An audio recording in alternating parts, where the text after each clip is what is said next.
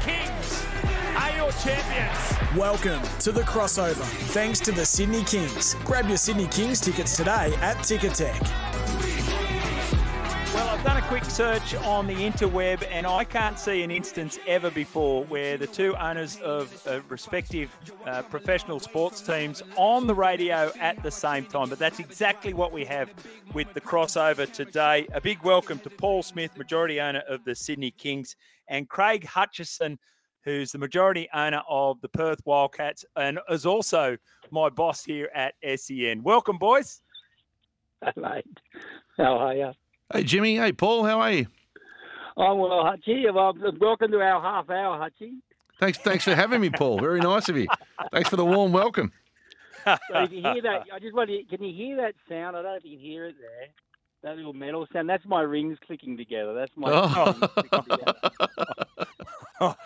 I tell you what, I thought he might have taken Yeah. a little time, Hutchie, but he's launched into it straight away. So Yeah. the way we set it up here today is that we've got the owner of the most successful NBL franchise in history and arguably one of the most successful sporting franchises in Australia up against the owner of the most recently successful NBL franchise as well. I'll start with you, Hutchie. Um, bit of a tough start to the year for the Wildcats, but certainly finding their form going into the break uh, with a 5 0 streak. How have you uh, summarised the season thus far for the Wildcats? Well, it's been a bit of a mixed bag early, Jimmy. That's for sure. We were two and five and slow out of the gates, and not to our own liking early. But we we uh, suspected, hoped it didn't happen. Obviously, that things would take a little bit of time to come together, and they've come together better and really well over the last five games. So big credit to our coaches and our basketball program. Seven and five, no bigger challenge than the Sydney Kings. They are the uh, dynasty in recent times, Jimmy. They've been the team to beat. They've built a great program, great brand. Uh, uh, Sydney Kings are so.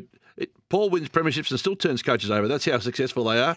Uh, so I say tongue in cheek, but now they've been they've been the benchmark in the last couple of years without question, and, and they and Melbourne this year have been the two uh, leading teams in the comp. So it's a great test for us uh, against a, a, uh incredibly talented team on a on a Friday night. And there's no love lost as you as you've seen. In fact, last Yeah. year when we were fighting to to make the play-ins, and Sydney were completely out of character in in trying to squeeze us out to the last bucket of the game. So I just think that's good for the sport, the rivalry. It has been a, a rivalry long before my time, and I think Paul's been a good part of that. So yeah, we welcome the Kings to town.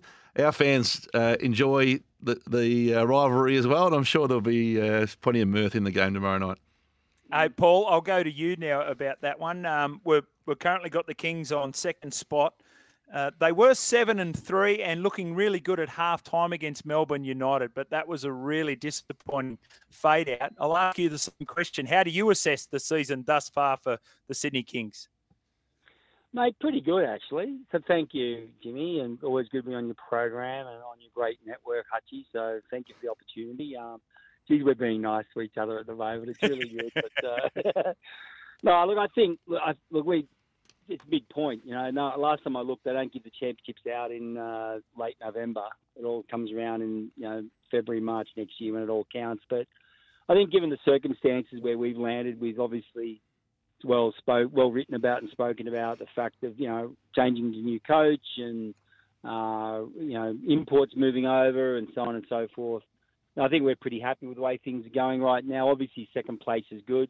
What it highlights, I think, at you know at seven and four in second place is that how competitive the league is at the moment. It's very tight um, across the board, and you know one slip can cost you three or four spots on the ladder pretty quickly. So sort of got to keep focused on the main game, and that is, you know, getting through, you know, games that be coming forward.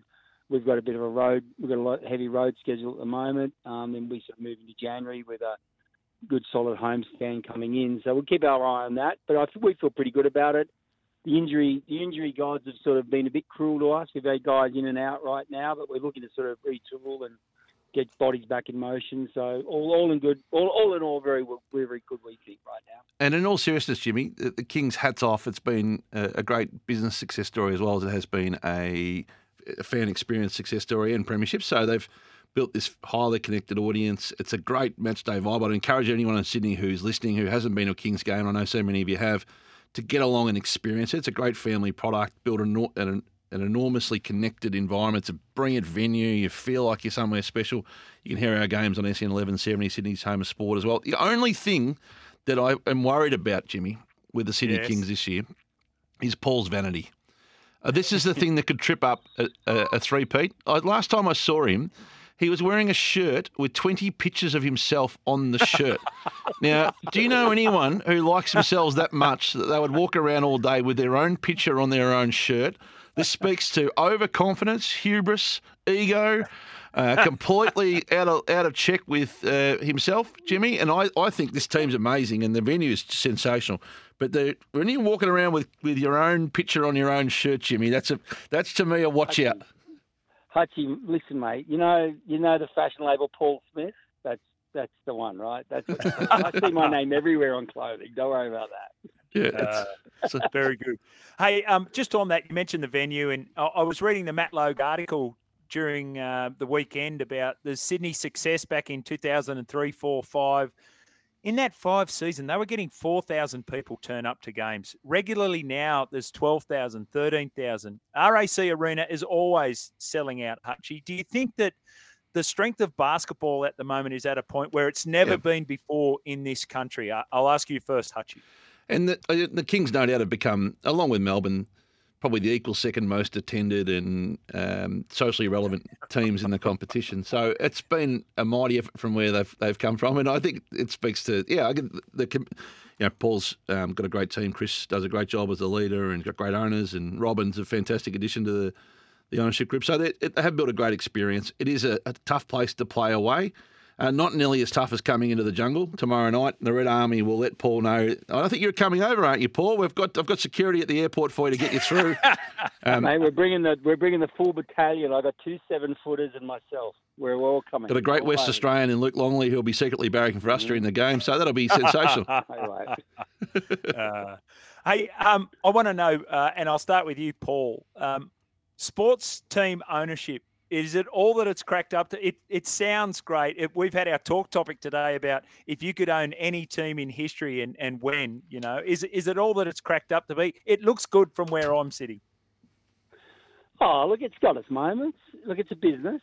Um, you know, look, if you wanted to just sort of have a vanity project, there's nothing better. But you know, look, I, that's not how we approach it. We we look at this very clinically, and you know, it's a puzzle. And of course, we, despite the, the growth of the NBL, we're all very proud of. There's been so many people contributing to that, not least of all at the head office level with Larry, and then the, work at the other clubs. That everyone's sort of driven it hard but we're still we've still got a long, long, long way to go to to achieve the sort of status that I think the quality of play and the quality of the people involved in the sport deserve, and the interest that the sport in, uh, engenders globally and in Australia as well. But look, it's a thrill, mate. It's and look, winning is what it's all about, despite what we all mm. say. And you know, we've been very lucky to win two championships back to back. And you know, although I'll boast about it, I'm humble about it as well. That I never ever thought that we would ever win a championship. I just it always seemed too far away. And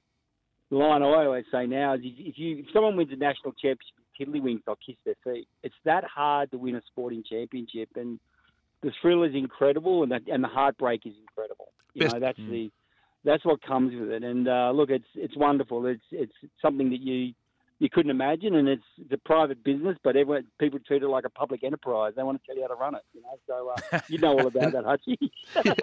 yeah, and what what I would say to that, Jimmy, just to, some context. So we're we're um, you mentioned uh, me as an owner. Like I work for a business that's the owner, and I'm among Sure. the public owners. Like I'm sure many listeners know, we're a public listed business, sports entertainment group on the Australian Stock Exchange, and it is we see it as a great investment. In fact, um, if you leave aside the um, the day to day business opportunities that it creates and the outcomes for our clients, it's been a great maturing asset that has um, we, look back on as one of our single best decisions in a long game, and that's um, we've been able to, to play a long game on that. I, what I admire about Paul is it's been, you know, initially at least largely his own private money in a business that wasn't as established, to be fair, at the time as as Perth is, and he's played, and he's invested his own um, heart and soul and and money in, and that's like Australian sports blessed to have great contributors on every level on every sport, but we've got some great basketball owners, and Paul's one of them. we have a bit of a friendly rivalry and a bit of fun. I'm glad you didn't ask him about the 2020 Grand Final Series, which predates my Oh, time. No, we, wouldn't, we wouldn't have been able to get to the three o'clock news. Uh, but um, and then of course, and the Kings are still yet to beat Perth in any meaningful game that I can remember, Jimmy. So that'll, that's ahead of them as one of their one of their uh, challenges on the way home. But I digress. In all seriousness, Paul's done a, a terrific job with that team, and it is a great experience. And Sydney is a great sporting town. I I, um, I stare anyone down who says is Sydney as passionate as Melbourne or as uh, other other cities? Look, of course it is. Sydney's a magnificent. It's part of Sydney in a slightly different way. There's more sports to choose from. There's more choice. Uh, there's more locations. There's more spots. To, uh, Western Sydney, Southern Sydney, the northern beaches, wherever you're from. But the Kings put on a great experience for families, and uh, and the teams to be commended for that. Okay, so there's all these reasons that we've talked about and we've established yes basketball in this country for a lot of different reasons is, is in rude health at the moment. Is there anything in particular? Like could you Hutchie go through and say what what do you think are the top three reasons that that basketball has found itself in this place? Because like like a lot of other sports here it's not the biggest show in town you know? The nba is where a lot of players wanted to get to and a lot of coaches etc but somehow the nbl has made it work um, and and and it's continues to grow. Yeah, it's had great. It's had a great vision from from Larry and the team at the NBL. So that's it's it's even. To Paul's point earlier, the, every game is on in the NBL. There is no. You, you're never a good thing and you're never a bad thing in a game of uh, basketball. It's a 28 game season. The I don't know how you feel, Paul, but every game feels heavier when you lose now and and higher when you win. It's so tight. Um, road wins are a premium. Uh, I think the length of the games has been outstanding for broadcast. We get, as as sport matures, we're getting shorter attention spans. We're in a snackable content era. We want to have a good experience with our family. And uh, I read some data this morning, Jimmy, which Nielsen released overnight, which I'll send to you, Paul, which said that you know basketball and netball were easily the two fastest growing uh, value propositions in Australian sport uh, from where they've been, in largely on the back of streaming and the way people are consuming the game differently, which heartens our business being involved in both sports and Paul's in, in, in many many sports as well. So yeah, and I think um, the quality of play is awesome. Like it, it is a really like the quality of play. Yeah, is fast. It's quick. There's great athletes, um, and it's a and it's a really tight season. So you know. Melbourne and Sydney understandably are the favourites, but you know anyone can win. We think we can be there when the whips are cracking, and I think uh, it's become more and more family friendly as time's gone on. Paul, you add to that? Yeah, look, I, I, I can to an extent, and other than, than sort of highlighting what the NBL is about, I think that you talk about basketball as a sport as a whole. Well, the, the, the magic potion all of this right now is the NBA. It drives so much conversation, content, awareness. Uh, it drives a cultural phenomenon, phenomenon as well. But we also have this unbelievable engine at the bottom of the pyramid, if you wish, which is basketball participation. All across Australia, it's rising. It's the you know registrations are up, genuine registrations, genuine participation is up. You know, I was talking to someone the other day. I was trying to get a handle on, you know, sort of the intangible elements such as you know the growth of street ball and backboards in houses and yards and things like that. And people I spoke to said their, their businesses are off the chart. So I think we're in this perfect position. And then, and of course, what the NBL has done, and I think collectively with the league and also with the teams, is that we've been we've have we have improved the product. The broadcast product has improved, quality of play is improved. I think that the, the NBL has sort of redefined how it sort of positions itself as a league to play in. Um, we're very attractive to quality imports to come out here um, who are looking to sort of take a step up or chase that next opportunity. And look, we're not the we're not the most lucrative league in the world to play in. You know, there's other markets like Japan and China outside the NBA, as well as Europe, as of, of course. But you know, the timing of our season, um, there's a lot of things play into it, and you know, luck's a fortune in that regard. You know, take your opportunities. It's all fallen into place, and and it's, it's, it's now on the clubs and the league as a whole not to squander this opportunity. But it's rising, and the statistics like Nielsen speak to it but also just the anecdotal information you have and the awareness we have. And, and also, I, I think what drives very successfully for us is the experience at game. It's so intimate, you're so close, you can feel mm. it, you can see it, you can you can almost taste it. It's such an it's such an incredible experience for people, and it connects families. It connects young men, young 15 year old boys want to go to sport with their dad because the 15 year olds love basketball. That's what they're into. And I think in the spirit of this amazing opportunity, and I know got to go, Jimmy. So in the spirit of friendship, I think in having Paul on our SEN 1170 airways with a crossover, which becomes so popular as a radio and podcast product, we will get co-branded limited edition SEN 1170 Paul Smith head t-shirts done all over the t-shirt. I think we'll do a print run of about 10, maybe six, seven or eight. That'll, so will be double XL if should be able to should be able to sell out those. I reckon, Jimmy. There'll be a lot of interest in wearing Paul's head on your t-shirt, and uh, it, what a mighty head it is. Thanks for having us, Jimmy. Good luck tomorrow night, Paul. All right, thanks, mate. Thank you. Uh, they would be collector's editions, and no doubt about that. All right, that's our uh, great to have Paul Smith, the owner of the Sydney Kings, and Craig Hutchison, um, as he says, uh, works obviously with SEN, but a part owner there as well. And they are owners of the Perth Wildcats. They go head to head tomorrow night at RAC Arena. All right, we better get ourselves to a break, and then we're back with more.